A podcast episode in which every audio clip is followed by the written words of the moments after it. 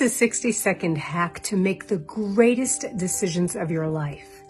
So here's the thing. I'm a career and success coach, and people are always asking me, how do I make the decisions? How do I know what's really best? And I'm going to teach you something from A Course in Miracles, and that's a program of living in love instead of fear.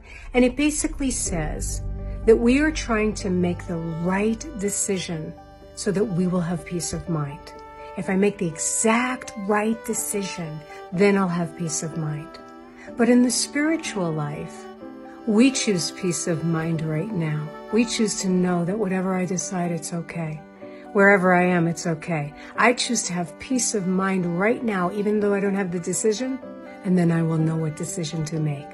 So that's what I want you to play with is, how can you have peace of mind right now by being kind to yourself, loving to yourself, saying that you're going to get behind whatever you decide, that you can always change your mind, finding peace, knowing that there's a greater source and strength within you that's going to help you choose always, and to know that from this peace, I will know the next right step.